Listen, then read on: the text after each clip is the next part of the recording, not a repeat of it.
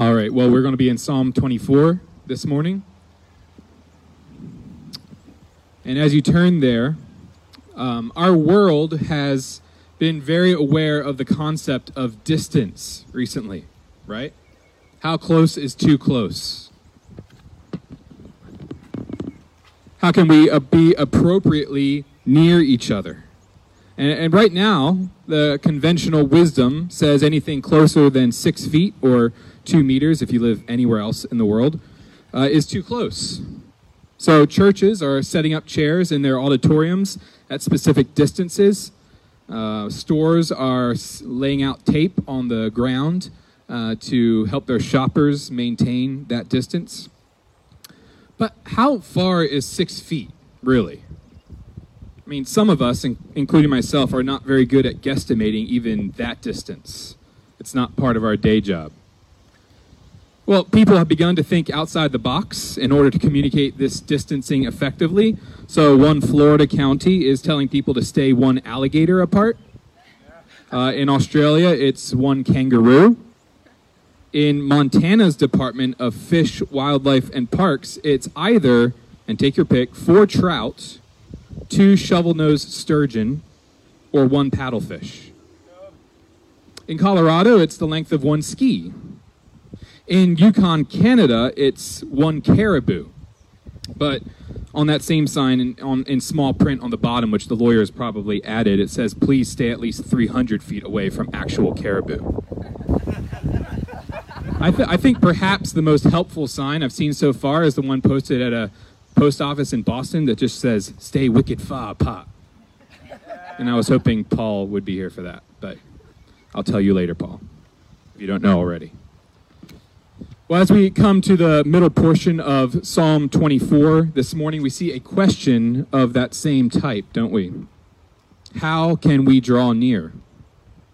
Specifically, how can we approach God in worship and be acceptable to Him? So, we were blessed last week to hear from our brother Scott Welch. Uh, I'm grateful for his service to us. Two weeks ago, over at the Asados, we started Psalm 24. And Lord willing, we'll wrap it up next week at Franklin Park. But last week we saw in the first two verses of Psalm 24 just this incredible authority of God. Uh, we saw that he is the creator king. I'll get this down by the time we're done. Uh, so David begins Psalm 24 by saying, The earth is the Lord's and the fullness thereof, the world and those who dwell therein. For he has founded it upon the seas and established it upon the rivers. And our, our kind of overall thing we learned during that study was that God is the creator king, He is earth's owner. And now this morning we come to verses 3 through 6. And if verses 1 through 2 describe the creator king, verses 3 through 6 show us how we can approach the creator king. Uh, he is the holy creator. We are the sinful creature. So, how in the world can we draw near to him in worship? Because there's this built in distance between God and sinners. So, who shall stand in his holy place? Well, for the answer, let's turn to verses 3 through 6 of Psalm 24.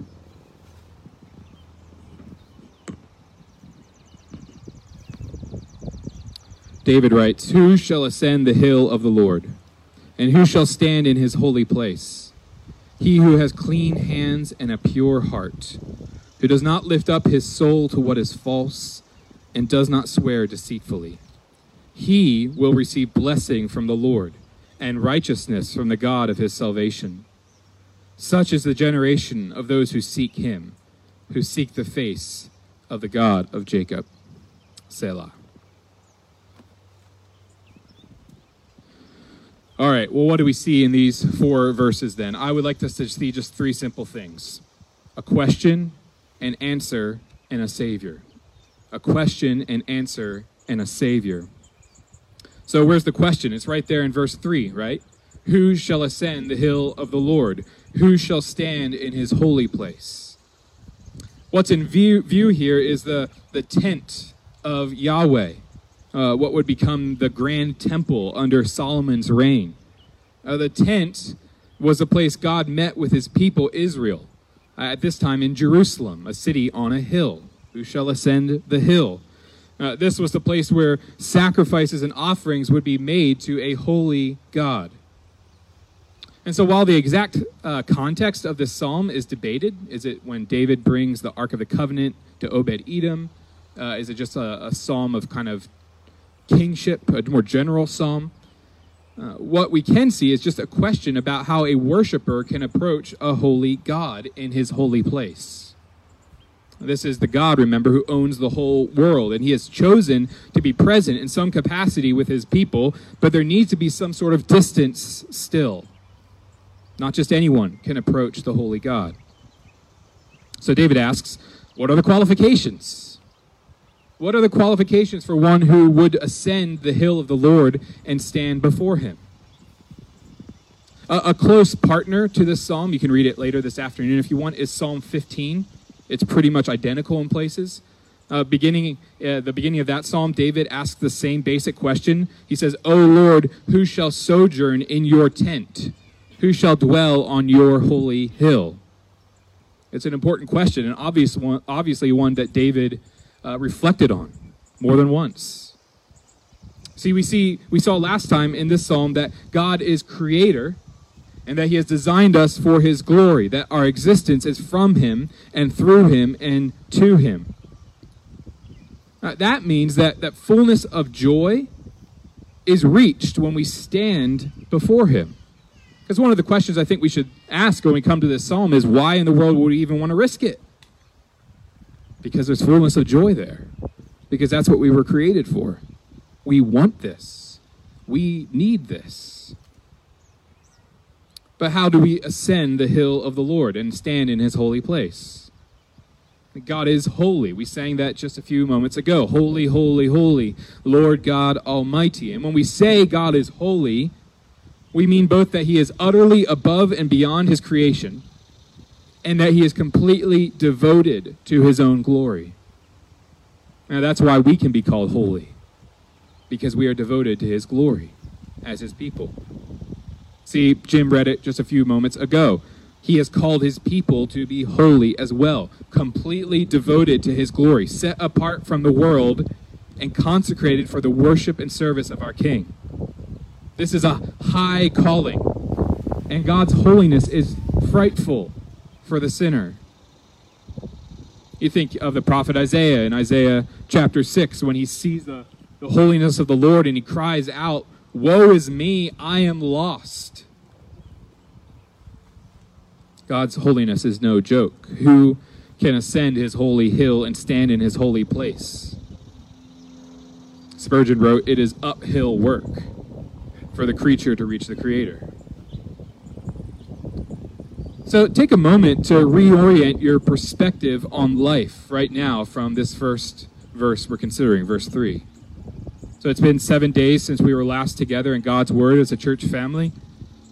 And in those seven days, it can be easy to slip into prioritizing, strategizing, and living for our own glory. Devoted to our own fame, set apart for our own reputation. My friend, that pursuit is vanity, it's emptiness. God, the Creator King, will get all the glory in the long run.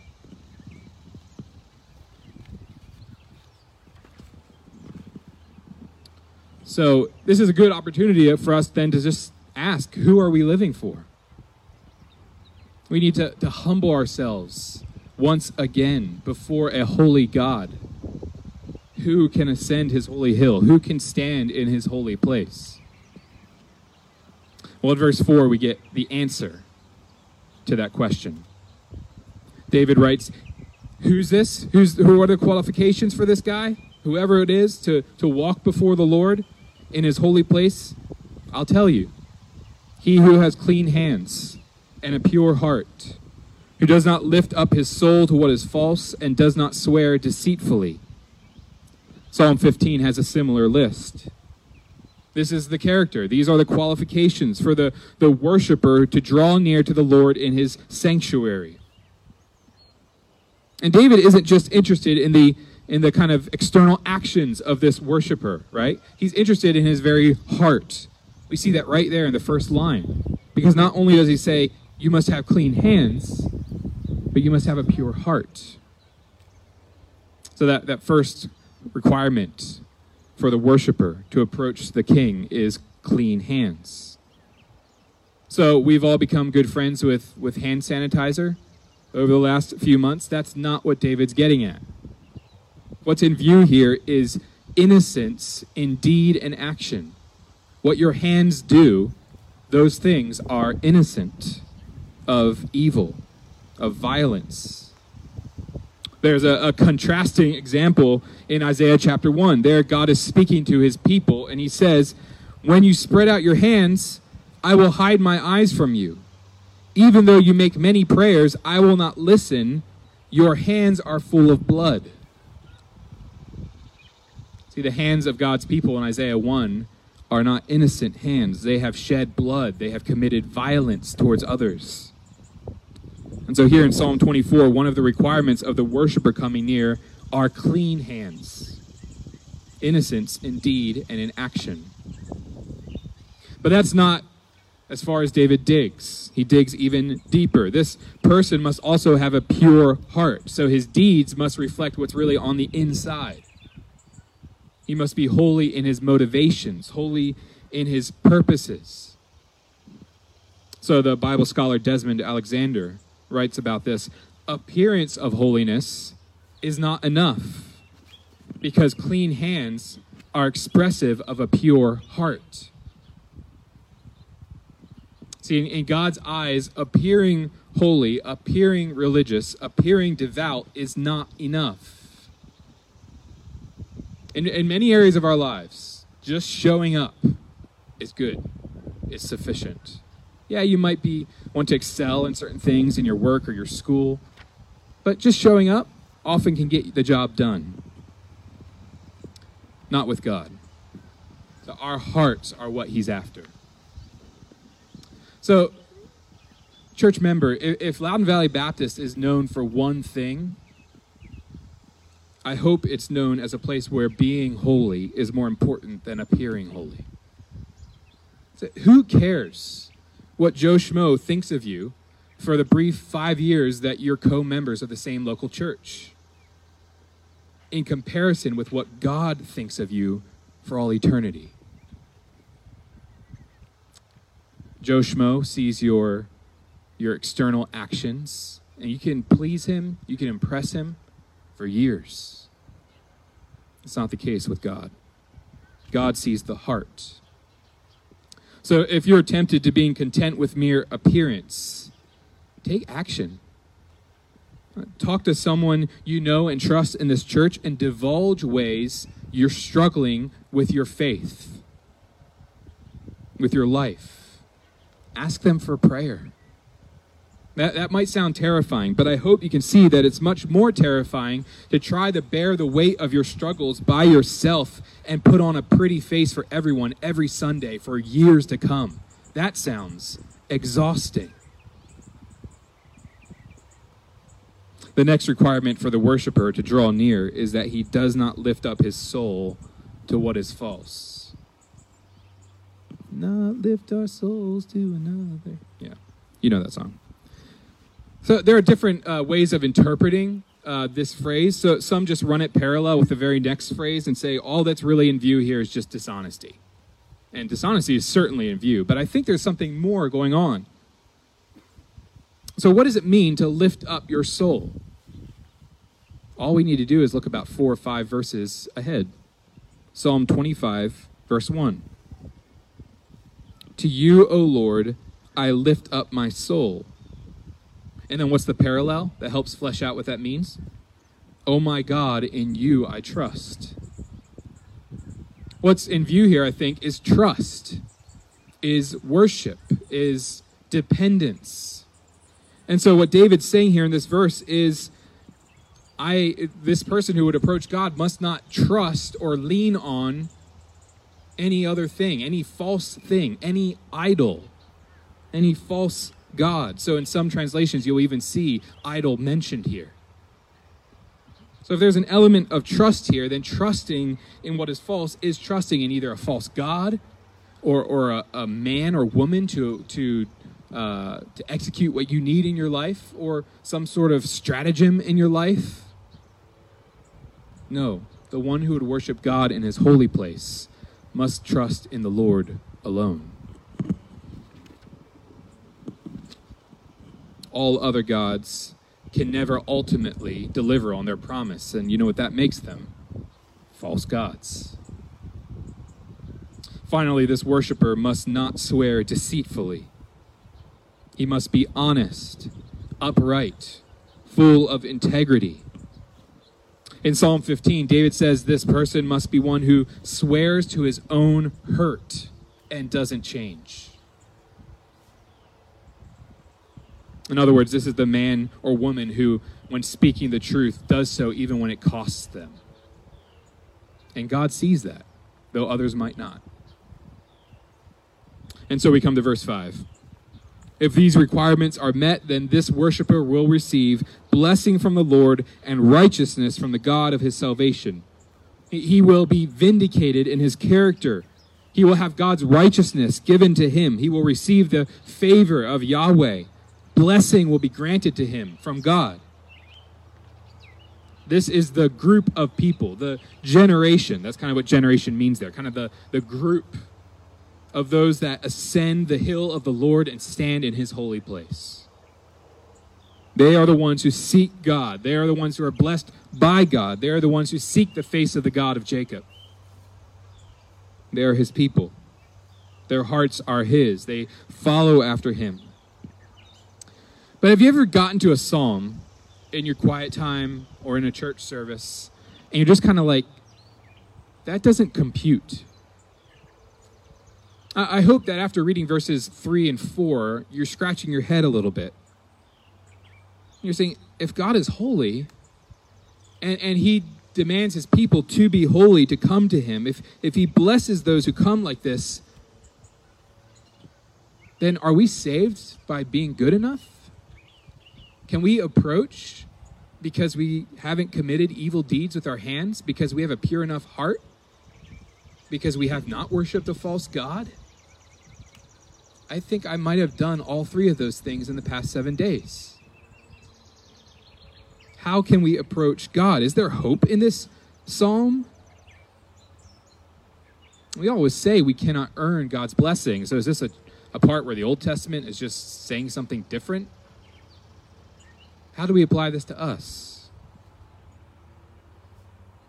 Well, we've seen the question, we've seen the answer. We need to see the Savior. Who can ascend the hill of the Lord and stand in his holy place? He who has clean hands, who is innocent of wrongdoing. 1 John 3 5. You know that Jesus appeared in order to take away sins, and in him there is no sin. Who can ascend the hill of the Lord? Who can stand in his holy place? David says, He who has a pure heart, who doesn't just appear holy, but who is holy. John 6, verse 68. Peter says to Jesus, You have the words of eternal life, and we have believed you are the Holy One of God. Who can ascend the hill of the Lord? Who can stand in his holy place? David says, the one who does not lift up his soul to what is false, the one who does not worship false gods. Luke 4, verse 8. And Jesus answered, Satan, it is written, You shall worship the Lord your God, and him only shall you serve. Who can ascend the hill of the Lord? Who can stand in his holy place? He who does not swear deceitfully, David says. 1 Peter 2, verse 22. Jesus committed no sin, neither was deceit found in his mouth. Dear church family, who can ascend the hill of the Lord? Who can stand in his holy place? Jesus can. Jesus is the perfect worshiper, the true Israelite, the ideal follower of God who can approach a holy God in his holy place on his own merits of his own obedience and be acceptable in the Lord's sight. Jesus can do that. And Jesus did it. He entered God's holy place for us as the forerunner of our salvation. Jesus did all this. He was blessed by God, but then he was nailed to a cross. And he experienced God's curse. See, the last hill Jesus climbed was not a hill to the, the temple of God, but the hill to the cross. And on Mount Golgotha, Jesus bore the sin of you and me so we can approach God in his holy place with acceptable praise. So if we are really to come before God, we can only do so united to Jesus Christ. In Him, in the one who is acceptable to a holy God, in Him we stand. This is a concept of union with Christ that has just blown my mind over the past year or two. The fact that what Jesus did, He not only does so that we can follow Him, but He actually lets us do in Him so when Jesus died, we died with him. When he was raised, we were raised with him, like we looked at in our inductive Bible study this past Wednesday night. And when he entered acceptable to God into his holy place, we have too. And we will finally do that. And hopefully in a not too distant future. So, friend, perhaps you're striving, you're seeking to make God happy with you maybe you wouldn't phrase it that way. I mean, that sounds kind of, you know, works righteousness y, but that's kind of how you're living. That's pretty much the way others would characterize your life. So you do your, your devotions in the morning religiously, not because you you just you want to be disciplined and seek the Lord, but because you're convinced that like some sort of talisman doing that will somehow make your day go right. Uh, you don't use curse words. You don't watch certain movies. Uh, you don't drink something or listen to something so that God will see that and be pleased with you and give you righteousness. Not all those things are bad. But if that's you, just give up. Please. That's an empty endeavor. Instead, run to Jesus, run to Him, trust in Him, repent of your sin, and receive His righteousness, His holiness. And in that, you will be fitted to go before God and be acceptable to Him. If you, if you have questions about what it means to be united to Jesus, to have His righteousness imputed to you, given to you, credited to your account, and your sin then credited to His, We'd love to talk about that more. That's the gospel. And that's what makes you able to approach God in his holy place. I can't wait to shout out that good news with you in our in our closing hymn, which mentions words like ascend and holy place. And, and Christian, we, we began by, by thinking about distance, didn't we?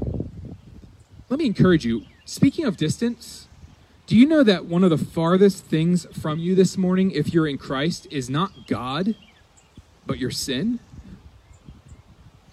David writes in Psalm 103, verse 12 So far as the east is from the west, so far does he remove our transgressions from us. That doesn't just mean like as far as California is from Washington, D.C., that means wrapping around the, the circumference, diameter, whatever it is, of the earth the other way is endless and going the other way is endless. In other words, they're as far apart from each other as is humanly possible, and more so.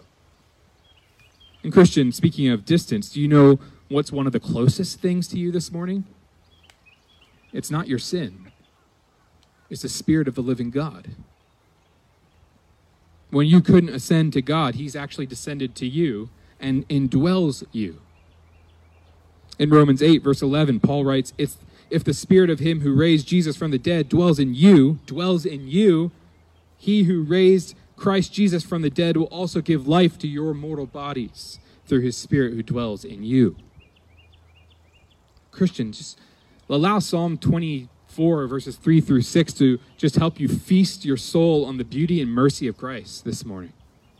He has done what you could never do. But before we leave this middle part of this psalm behind, I think we would be missing something if we just ended here.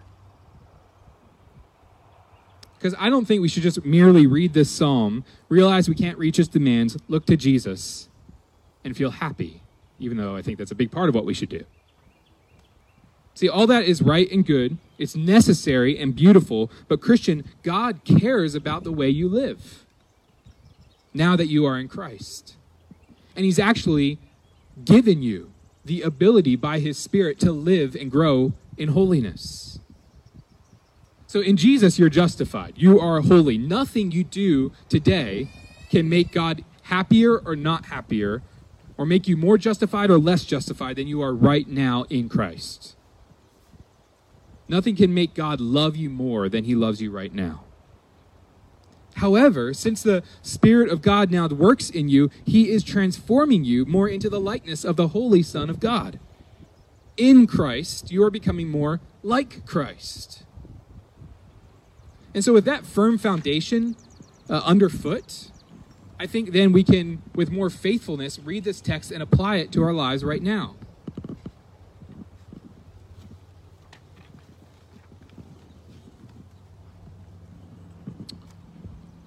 With that firm foundation, we can go to verse 4 and, and ask, does this, does this, do these qualifications characterize my life as a Christian?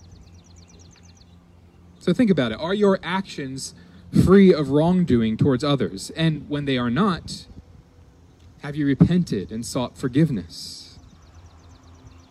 Is your heart soft towards the Lord, open before his gaze and the gaze of others, so that you might not fool yourself into just appearing holy, but being holy?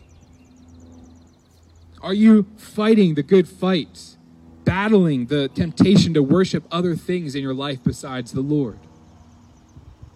Do your verbal commitments, your promises, do they deceive others or are they reflecting the truth? See, Christian, little by little, God in his kindness is making you more holy. And by doing so, he's preparing you for heaven. For without holiness, no one will see the Lord. Heaven. Heaven, that final ascent to that final holy place dwelling there forever, not on our own merits, but on the merits of another. The merits of our precious Lord and Savior, Jesus Christ. May we be a group that is known for seeking the Lord in this way. Let's pray.